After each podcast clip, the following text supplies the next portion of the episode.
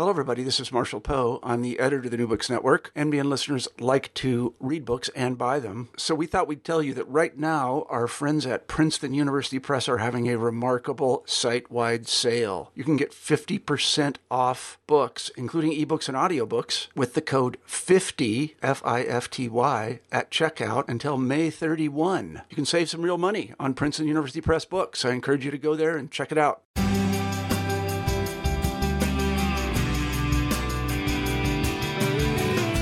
Well, my name is Michael Johnston, and I am a host on the New Books Network. Today, I have Doug Hartmann on on the phone with me to discuss his new book, Midnight Basketball: Race, Sports, and Neoliberal Social Policy. Thank you for joining us, Doug. It's a real pleasure. I'm excited to be here. So, a little bit of a background on Doug is he earned his PhD in sociology at the University of California, San Diego Prior to that, he earned a Master's of Arts in Social Sciences at University of Chicago, and he earned his undergraduate from University of Chicago.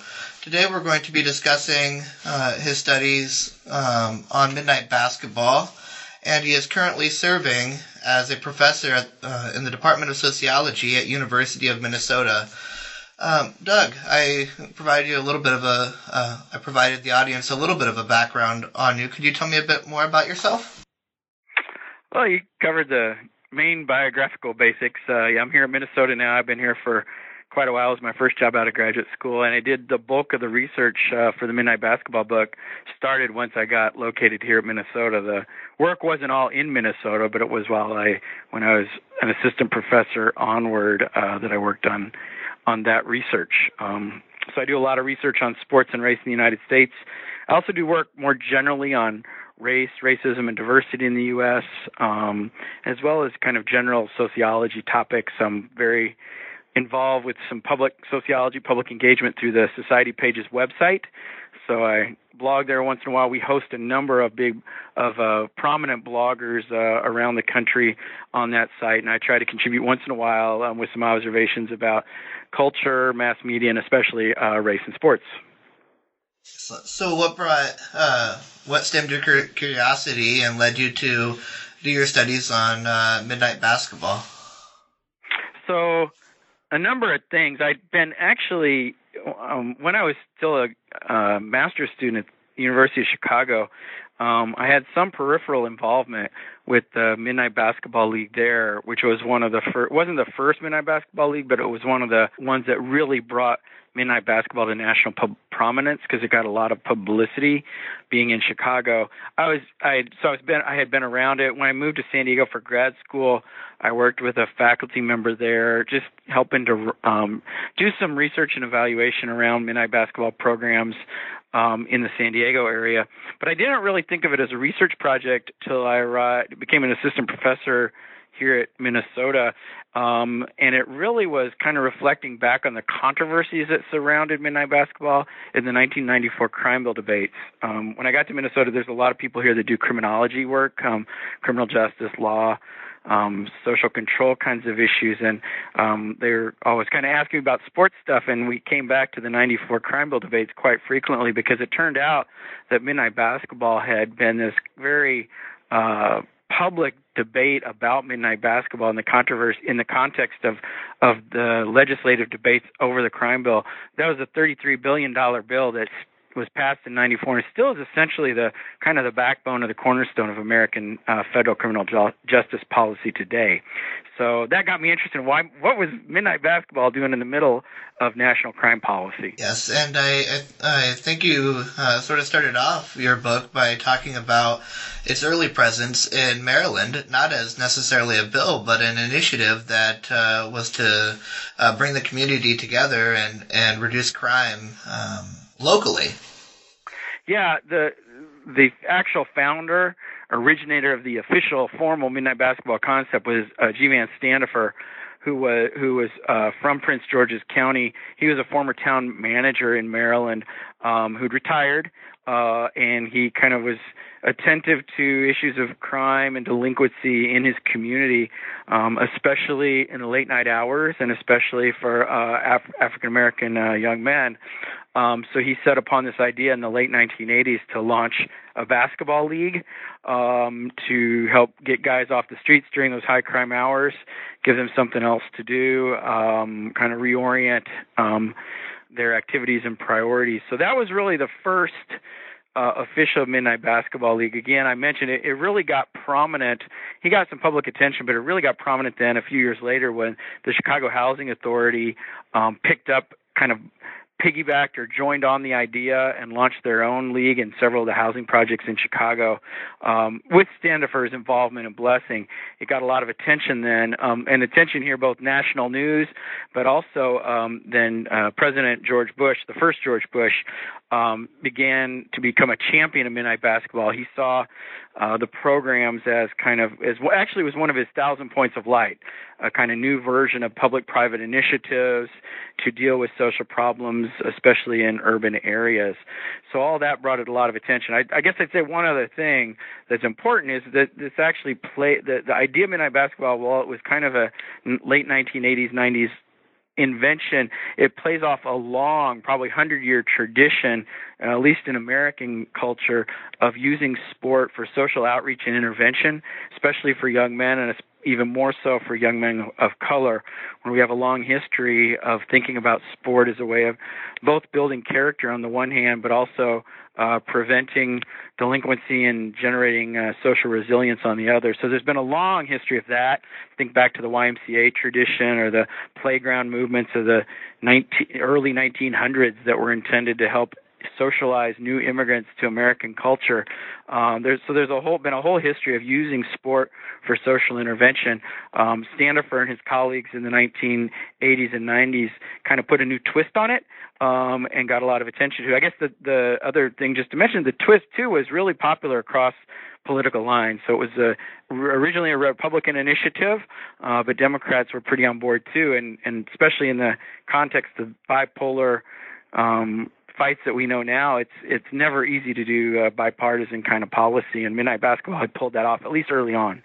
It's interesting that you bring it up, uh, bring up that it was uh, bipartisan, and that was an initiative that um, took place over the midnight hours, similar to the YMCA, because you also mentioned in your book that it was for ages approximately 16 to 35, but the the time in which it took place wasn't most conducive for that age group. Yeah, it's a, it's a little tricky. Um, midnight basketball, you know, really was the one and the most prominent of a whole bunch of sports-based programs that have kind of proliferated in the last 20, 25 years, um, designed to do social intervention for youth, um, especially poor, disadvantaged youth of color in cities.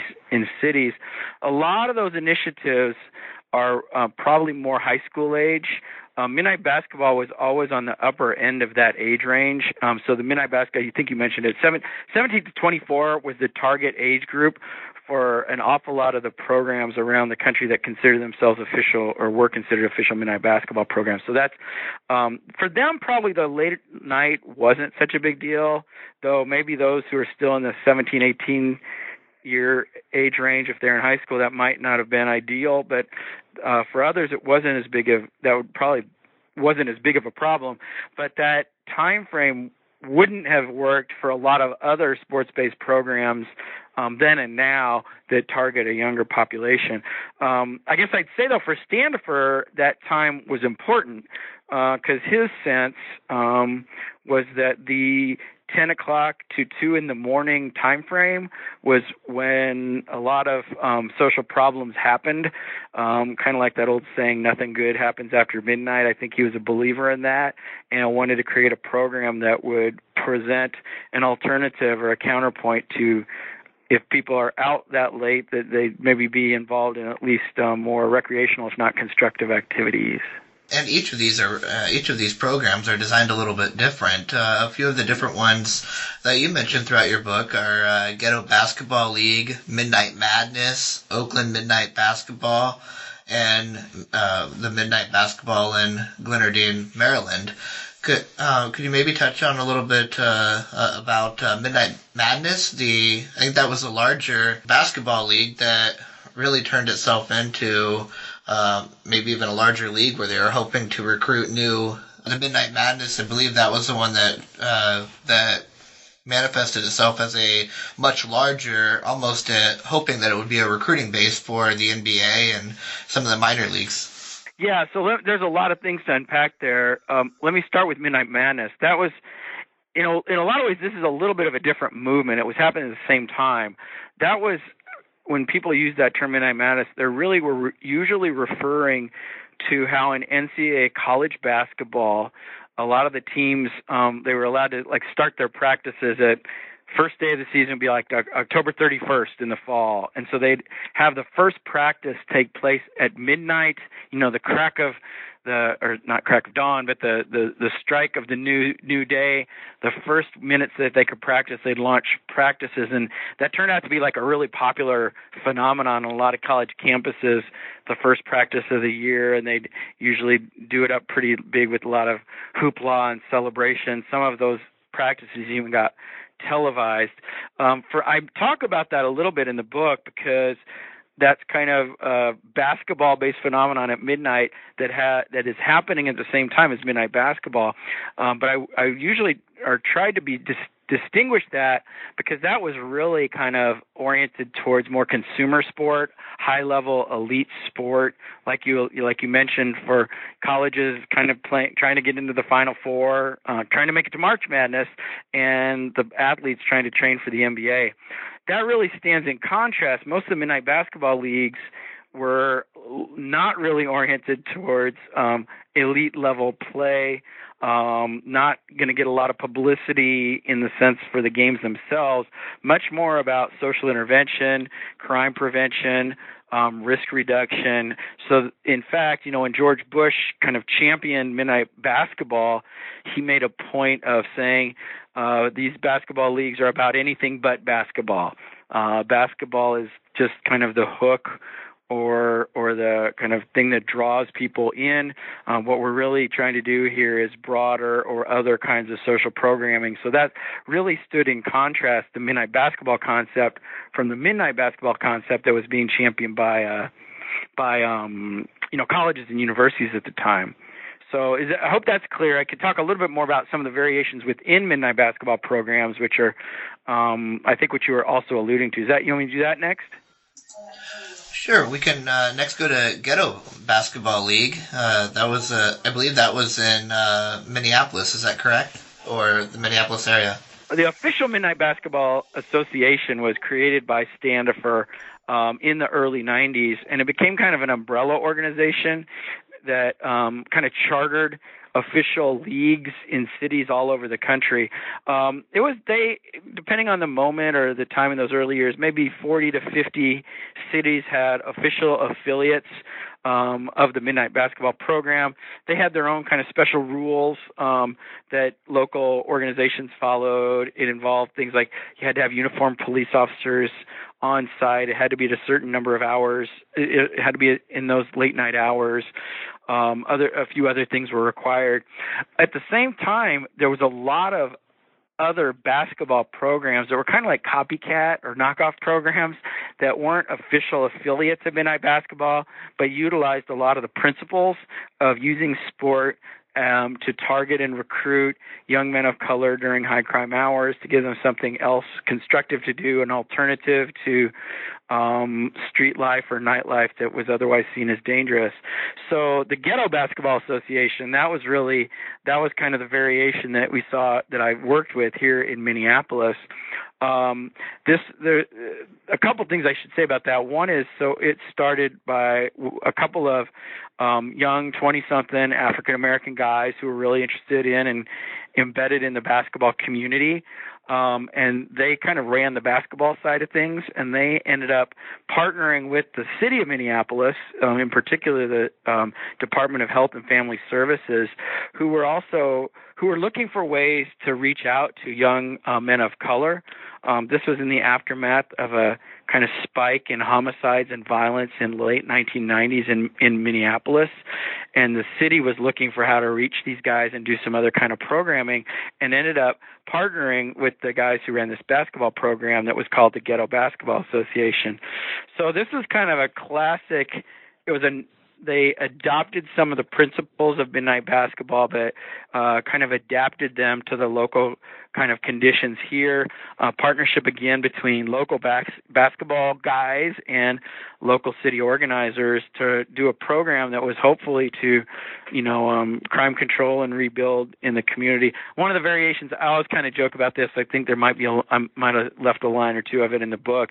Here in Minnesota, um, the Ghetto Basketball Association uh, hours were like 9 p.m. to 11 uh, p.m. So I always joke that midnight comes early in Minnesota. People go to bed at a little different time. So that was one example. They didn't do exactly like the National Association um, hoped or or tried to dictate, uh, but they did were very attentive to you know basketball in evening hours. Um, they def- definitely had a kind of security or police presence. They also tried to do a series of kind of life skills and educational and job fairs um, that went along with the basketball league, which is some of the steps that the official midnight basketball leagues did, and really started to evolve and develop over the years of the programs. One of the key themes of my book is that basketball leagues alone don't necessarily do a lot to help change people's lives, uh, much less reduce crime or reduce risk. Um, what really seems to matter for sports programs is all of the non sports programming that is connected with the basketball leagues, that's built around it, that works through it. So when I look at different midnight basketball operations, whether they're official or not, but in different settings, what I'm really interested in looking at is the programs that have um, non-basketball elements built into them or that use the basketball programming as a way to connect to other social services and resources. So i think you alluded to the oakland midnight basketball program. That was for me a real exceptional program uh, because it had a lot of other social services built in and connected to the basketball league itself which for me is usually typically the kinds of leagues that are the most likely to really make an impact in the lives of the young men who are playing playing the sport. And you mentioned you had some graduate students who also had foot on the ground and and, and boots in the uh, uh, in, in the environment. And I remember how uh, you wrote about the experience that they had, where oftentimes they were heavily involved because at, the end of the night they had to determine whether or not they were going to have a referee for the game or a uh, or somebody providing the social services and the training at the end of the night and uh, and when there's little money that's thrown into the initiative it makes it difficult to to make it work. Yeah, I had a couple of uh, good uh, uh undergrad RAs and graduate RAs that really helped me run the project. And you know, we originally wanted to just be there to observe and and um, take notes and interview people. But yeah, like you alluded to, when like a lot of social programs um, that are not necessarily fully funded, uh, there was times when some of my guys um, had to jump in and you know run a scoreboard or uh, help organize a life skills event, or even I don't remember if they had to be a referee or not, but sometimes they were asked to do that kind of stuff. So it's where the researchers kind of get you know pulled into the side a little more than you might have thought. It positive side, I mean, it really gave us some insights into both the strengths and real challenges of running social programs, whether they're sports based or not. Um, you know, one of the that's one of the themes of the book actually. One of the chapters you know i wrote it, it co-wrote it with uh one of the guys who was a grad student at the time darren wheelock. He's now a sociology professor at marquette um, but he was there a lot of nights, um, you know, doing the things you were alluding to. Um, but we ended up writing about that and really uh, using his experiences. Um, and I was there too sometimes. I shouldn't shouldn't downplay that I wasn't involved, but using our experiences on the ground uh, really kind of opened us up to the real challenges of of running um, any kind of program that's predicated on intervention and social change in a you know in an environment of um, scarce resources. Um, you just kind of really get your eyes open to that. I think it's especially a challenge in the context of sport programs because there's always a this tension when you're doing sport programs for social outreach when on the one hand you want the sport league to run well but on the other hand you kind of know that if it's going to really change people's lives it's probably not the quality of the play or the competition that matters but the other activities and programs that are around it. And what we saw happen and i think it's a typical thing um, but the but we definitely saw it on the ground in minnesota was that when push came to shove, you didn't have quite enough money left in the program or enough staff.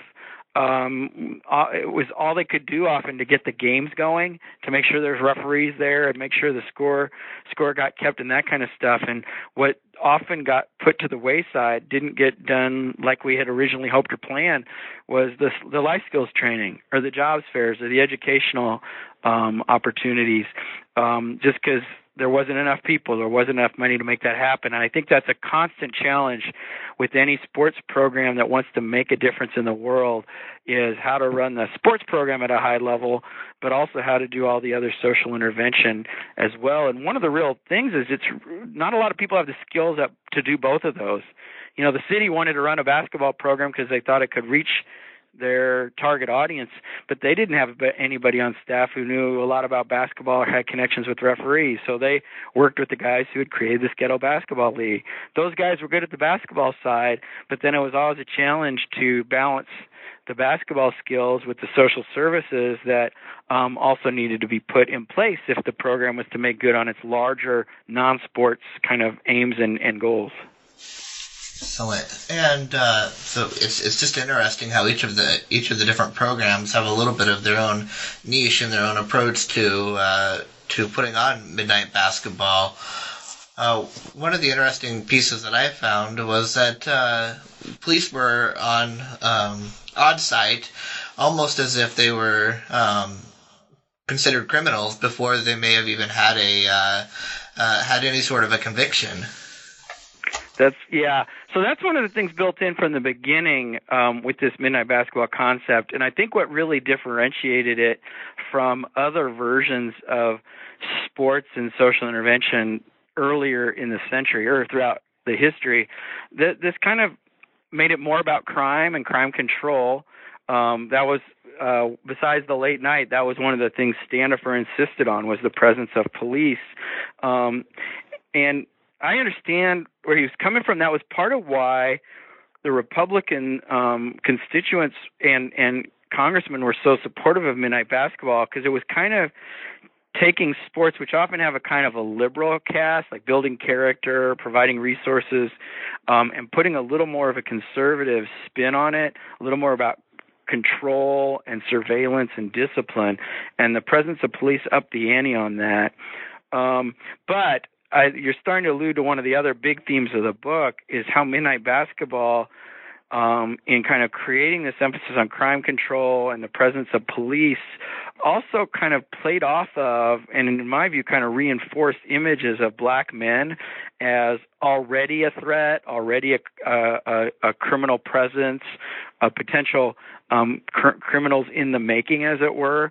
Um, and and this to me starts to be not only a political thing but a racial thing. And I think um, Midnight Basketball really, even though people often didn't talk about it. Um, in ra- in as a program for African American men or as a race program at all, it really was subtly but very deliberately targeted to African American men and and playing off of stereotypes, actually two sets of stereotypes in the culture at the time. That on the one hand, African American men were highly prone to crime. They were su- and and on the other hand, that they were superstar athletes. In fact, the innovation of midnight basketball was to take the worst the best stereotypes about African American men as superstar athletes and use those as the solution to the worst stereotypes that they were super predator criminals. Um, but that starts to get us into um, this theme for me about why the programs were so politically controversial um, because they were deeply racially coded and racially charged. So, are any of these uh, programs alive and well today? Have you continued to explore midnight basketball uh, in your current research? Um, it's not something I'm currently researching on, but I, I stay in touch with some of the people who ran certainly the local programs and, and around the country I'll I'll have calls once in a while. Um, there are still some official midnight basketball programs out there, not as many as there were.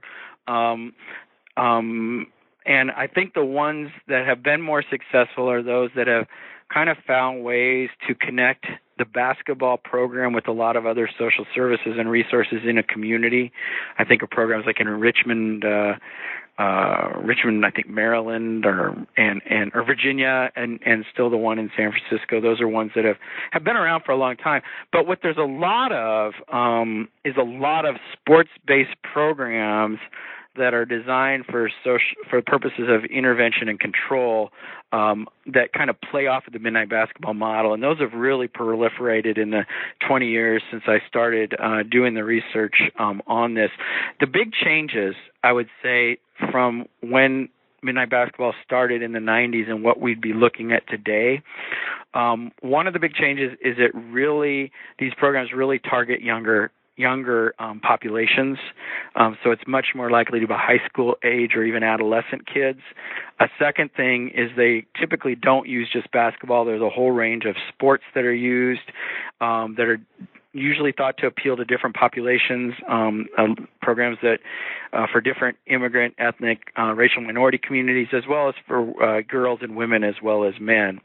And then the last other big development that I've seen with these programs, the sport-based initiatives for intervention, um, is they really have um, become far more of a democratic or liberal um, approach um, and some and lost a lot of the support that the that the programs originally had from the more conservative side of the aisle, and that happened especially after the '94 crime bill debates. Um, I haven't talked about that so much. It's actually a couple chapters in the book, but in '94, um, basically uh, the right wing of the Republican Party um, turned and attacked midnight basketball programs, which by then had been championed not only by Bush but by Clinton, and began to characterize those programs as kind of everything that was wrong with liberal crime policy, um, giving kind of giving goodies and games to communities that were already prone to crime and to, uh, to young men on the streets who were already uh, delinquent and problematic. So they really changed the debate and the tune, not only about crime control generally, but about midnight basketball and sports specifically, where it was a lot harder. And, and they also became very critical that these programs would work at all. Um, they thought they weren't extensive enough. They didn't get guys off the street enough. Um, and in some cases, that they actually allowed delinquent or prone to delinquent young men to congregate and, and create uh, even gangs and problematic groups um, just by virtue of the basketball. So that really changed um, the character for Midnight Basketball and for all kinds of sports-based programs, uh, where it made it much more um, of a more traditional liberal kind of outreach and, and orientation. So a little change on that um, a couple years ago in the 20th anniversary, where a few Republicans again were kind of looking back at sports-based uh, programming in cities, but still on the whole, to me, uh, most of those sports programs um, are oriented and tend to be supported more by uh, liberal politicians and leaders than conservative ones. And I'm also seeing a lot more programs that are supported by uh, the industry than by the uh, local communities. The first thing that I think of is 40 for 40 with the NFL, and uh, but those are for a younger population overall, so a bit of a different design. Absolutely, that's a great point. I mean, definitely that fits the younger I'd say it's it's also a little more recreational or sport oriented. Um, a lot of those programs are well. First of all, they're often run by companies more as kind of advertising or publicity vehicles than they are for actually um, reaching large, large numbers of people, of young people. But for sure, even when they are trying to reach the masses, um, it's usually more with a sport emphasis. Remember what was unique about Midnight Basketball and the sport as intervention programs is that they weren't trying to just do a sports program. They were trying to do a sports program that actually had all these social um, social dimensions. There was social services, and you know whether it's education and employment and life skills. Um, and to me, when I look at some of the kind of corporate versions of youth-based sports programs that are uh, being kind of prominent, um, I think they don't usually have that rich social texture, fabric, and goals um, that the kind of core of the programs from the 90s that I, I found so fascinating really were committed to. So, what do you think the success rate is on these? It's difficult to measure, I know, particularly when uh, there is no specific crime that or or person you can follow throughout their life if they've not been uh, ever if they've never been arrested. But what did you find in terms of success rate? Well, um, as you know from the later couple chapters, uh, my attempts and working with my students and colleagues on this, we really weren't able to come up with good assessments, at least for the programs we did in the Twin Cities, um, where we had really locked in. Mainly because the programs didn't really get delivered in the way we would we hoped, and so they didn't have that impact. Um, I think it's also so. I don't have a good answer to what's the success rates. I will say when programs are successful in terms of preventing delinquents, helping to change, reorient people's lives. Um, it's typically not just about the basketball league; it's about all the other resources and programs that um, are available, made available that that that basketball participants find when it's um, through basketball, but but in terms of other social services. Um, the study that I think is probably the closest to that, I did a study with a guy, Brooks Depro, an economist, where we looked at um, cities. Um, crime rates in the 1990s and compared cities that had midnight basketball programs with those that didn't. And we did find a kind of couple percentage points drop, controlling for other things in crime rates in the cities that had the midnight basketball programs. But in analyzing it more carefully, we, we ended up arguing that it wasn't really because of the midnight basketball programs themselves, but it was because the midnight basketball programs were in cities that had a lot um, of social services and crime um, prevention initiatives in place. So midnight basketball was really just part of a larger package of of um, programming that help to uh, de- decrease crime rates, and the flip side of that is pr- provide opportunities uh, for more meaningful engagement for uh, young men in those communities. But again, it's not really like midnight basketball is a magic bullet it's part of a much larger initiative of solutions. And this is one of the end themes is I think sports in general aren't a magic bullet or a solution for or a band-aid for for any kind of social policy. It's making change and and doing real meaningful social intervention is always really expensive and intensive. It requires a lot and sports is only a little part of that. Um, to think anything different than that is to either overestimate the power of sports or underestimate the real challenges of social change in our urban communities. And one of the things, one of the themes that I'm um, looking a lot at uh, recently is this community justice theme of getting everybody within the community involved in uh, basketball. Maybe one uh, one way in which uh, a conduit to bring people together to integrate the community as one. What are your thoughts on that?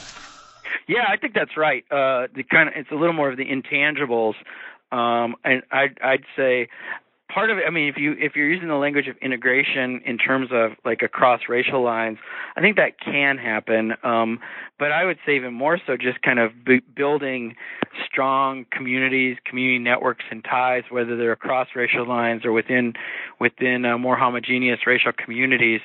Um, to me, sports-based programs.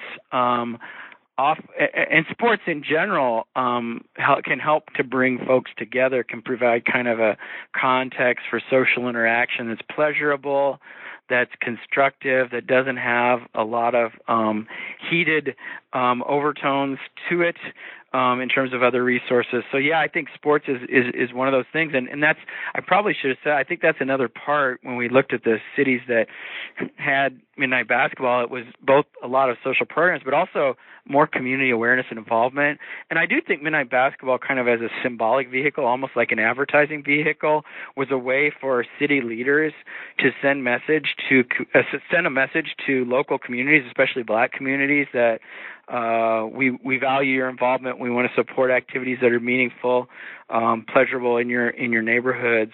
Um, not just think of it as think of these neighborhoods or communities as social problems as crime control areas, but to try to do things that are a little more positively oriented and can help rebuild community and community police connections um, and just all kinds of networks. And you know, we're as sociologists, I'm kind of always um, on the side of more social capital and connections we can have, the stronger the cohesion in our communities will be, and we'll have better communities for it. And I think sports contributes to that, absolutely and seeing everybody in a positive light. You know, at first I thought police on site. Oh my goodness, they're already um, pointing fingers as if they the players are criminals. But seeing police as, uh, as uh, as positive people who are there to create crime control instead of seeing them as always out to get somebody may not be such a bad thing. That's right. I, I think the devil's in the detail on that. It's always how exactly do are is are the police invited to be involved and how do those relationships get fostered um, but I think there's a tr- there are tremendous opportunities there to have um, police presence as a mode of community engagement and involvement um, and if that happens that's fabulous but you know you also have to be careful that it's not just a matter of surveillance or control or or uh, more traditional kind of um, hardcore tactics. So that's I think that's where you know we were alluding earlier to some of the so, local variations. Um, I think there's probably probably a lot more variations on that that I didn't even know about in terms of all the different cities that had the program and the different ways in which police or other security would have been involved. But hopefully, uh, if they didn't then, that as we think about these programs in the future, that it can be a site for that kind of positive uh, community connections um, that you're alluding to. Well, um, we're about out of time here, but one last question. Uh, what are you working on now? What's your new focus? oh, that's great. Uh, so I'm not working on the midnight basketball stuff so much right now, though I'm talking about it a lot with the book out. Uh, I guess three big projects. Uh, one is I'm working on a book about midnight, uh, excuse me, about race and sports in America. Trying to write a short but big idea book that kind of gives an overview of the ways that sport can contribute to racial progress, and then some of the reasons why it's a little harder for that to happen than we often think.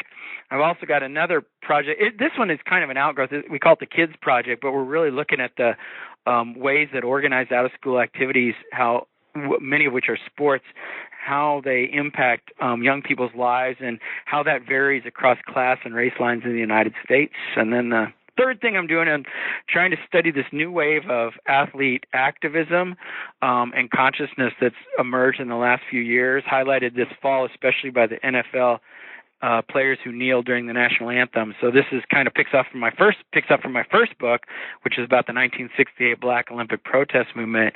Um, this is what we've seen in the last few years is the first time since the 1960s where there's really been this wave of consciousness and activism among um, athletes, especially African American athletes. So I'm trying to figure out what's going on with that and put that in some historical context. So those are the three things: a big book on race and sport, a new project on kids' activities and their impact on race and class, and then this uh, new project on activism and in in the athletic arena in America today. Are you looking at the professional level and the collegiate level, or a little bit of both? Fabulous question. I'm I'm doing some of both. I mean, you know, to me, one of the uh, most amazing moments of this activism was 2015 when the Missouri Tigers football team threatened to boycott um, over racial issues on the campus there. It was an amazing moment.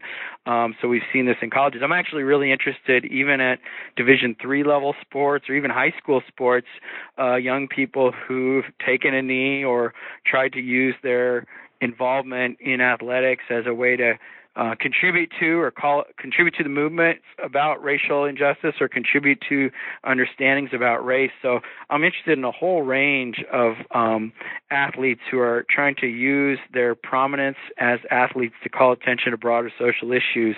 Um, in fact, I think that's one of the things that's unique right now is just how broadly diffuse um, this consciousness is among this generation of athletes. I, I think that is a fairly unprecedented thing that we're in the middle of right now that has impacts not only for um, American social issues, but even maybe how we think about um, sports and athletics in their relationship to race, politics, and social change.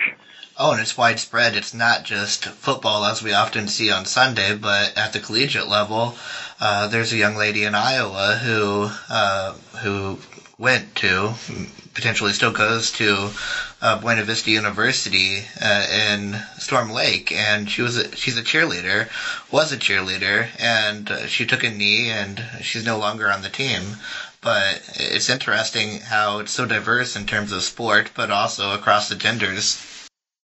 That's a great point. You know, I think yeah, uh, women athletes, women's soccer, the WNBA, but you're talking about something I th- find fascinating at the more kind of uh, different levels, lower levels of sport. Um, you see some of this even in high schools. I, I think that's just an amazing phenomenon that we're witnessing right now. I think you're seeing backlash from some circles. It sounds like this woman ex- might have experienced some of that.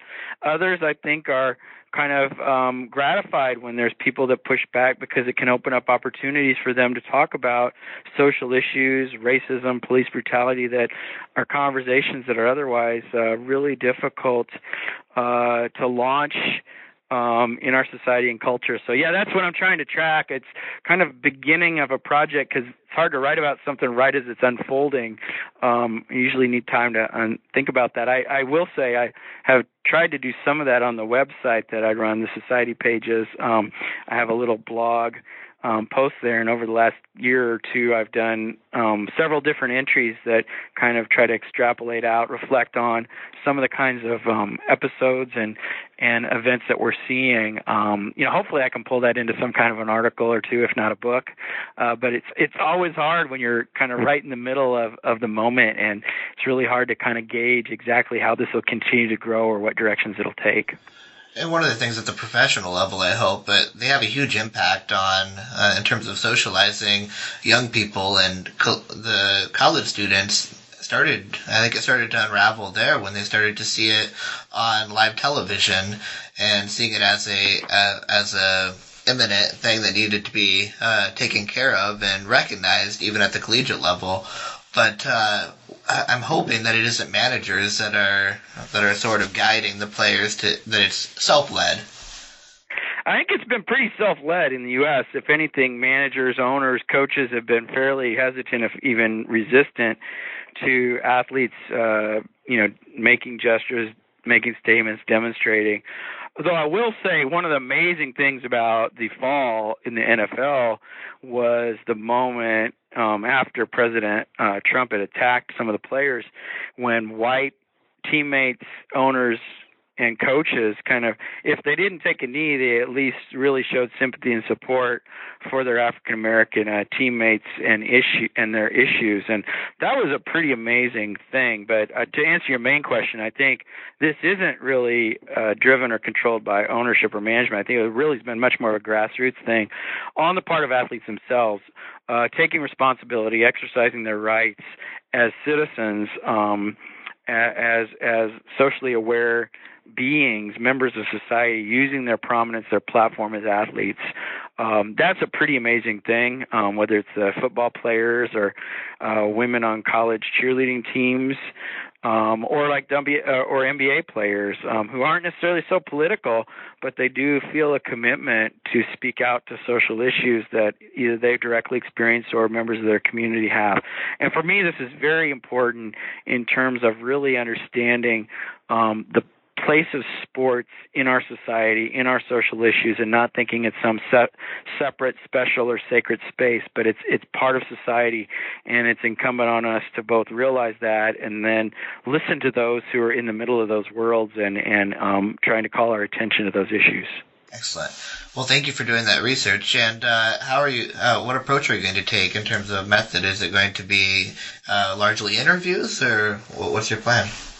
Well, right now, what I'm mostly working on is trying to interpret both the athlete statements as well as the kind of backlash or opposition they've experienced, trying to interpret that in the context of the lessons that I learned from the 1968 Olympic protest movement. Um, so it's trying to put some historical context on what we're experiencing right now. You know, I wrote a whole book on the 68 moment that um, kind of has a lot of the parallels or precursors to what's happening today, uh, but also can help us highlight what some of the unprecedented things. Um, so the that's why to me the involvement of the white players, coaches, and owners that was a big thing, a big unprecedented thing. The extent to which our president has spoken out and in such kind of uh, extreme, colorful, even vulgar language, that's pretty unprecedented. Um, and so, but I'm also going to be I'm paying a lot of attention to not only the protests themselves now, but to the reception, to the response uh, to the backlash. Um, I think I'm also I'm really interested in how mainstream America and how white America understands these social issues, understands these athletes, understands sport, um, and so that's a little bit more of a big picture kind of cultural analysis um, where I'm really looking at at media commentary, media coverage, and seeing what that reveals about our understandings of issues of race, of the um, voices of black athletes, and how sport fits in society you're in an information age, so I'm sure you're being uh, over inundated with information from all of these yeah, different sources. So. Yeah, I'm even going to do a little talk at the Midwest sociology meetings coming up in March about how I've gotten pulled in. Um, this fall, in particular, I did so many different interviews and media requests um, where you know I'm trying to act like the analyst, but clearly expected to play a kind of a role in interpreting and and and helping to filter all the events as they unfolded week by week. Uh, this fall was one of my busiest. It was good for my business. A lot of calls about that, um, and I'm trying to reflect then too on the place of you know a crazy sports scholar like myself and how we get pulled into these social dynamics as well. And trying not to go native, as they would say. Yeah, or or trying to figure out what that means when you're actually part of the story as well as uh, an analyst of it.